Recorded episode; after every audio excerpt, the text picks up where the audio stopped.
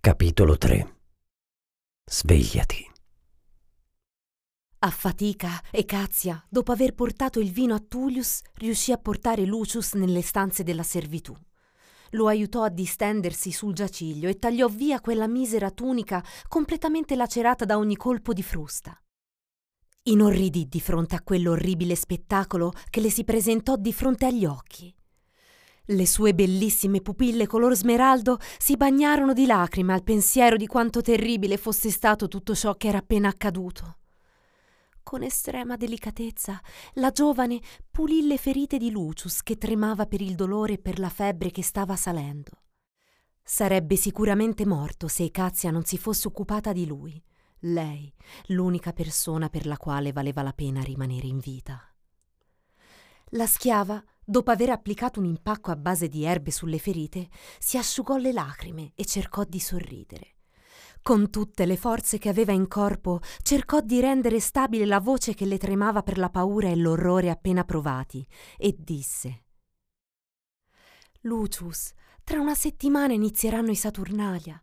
È la festa più bella dell'anno per noi schiavi. Saremo uomini liberi per qualche giorno e l'ordine sociale sarà completamente sovvertito.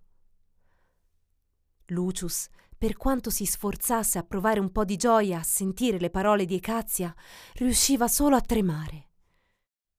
Ti devi riprendere in fretta, non puoi perderti i banchetti e i sacrifici.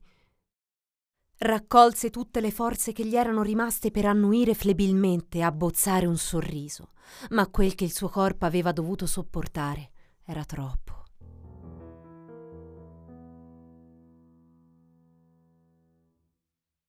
La febbre gli offuscava la mente.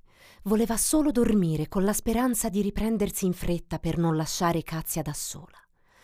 La sua mente, provata dal suo stato febbrile, non gli concesse riposo. Sognò di trovarsi in una grotta cupa e umida, un labirintico groviglio di stretti tunnel nelle viscere della terra. Sentiva delle urla e delle grida, di vincolarsi tra i sentieri di quell'averno che lo terrorizzavano e lo spingevano a cercare una via di fuga. Alla fine di uno dei tunnel una piccola luce sferzava le tenebre. Che quella fosse la sua via di salvezza? Cercò di correrle incontro, cadendo più e più volte e finalmente riuscì a vedere l'uscita di quel posto. Ma una figura nera si stagliò di fronte a lui. Era una bellissima giovane donna dalle forme sublimi e dai modi nobili. Una veste nera la avvolgeva, lasciando trasparire due seni pallidi che sembravano non aver mai visto la luce. Reggeva tra le mani una brocca di bronzo che alzò sopra la testa di Lucius.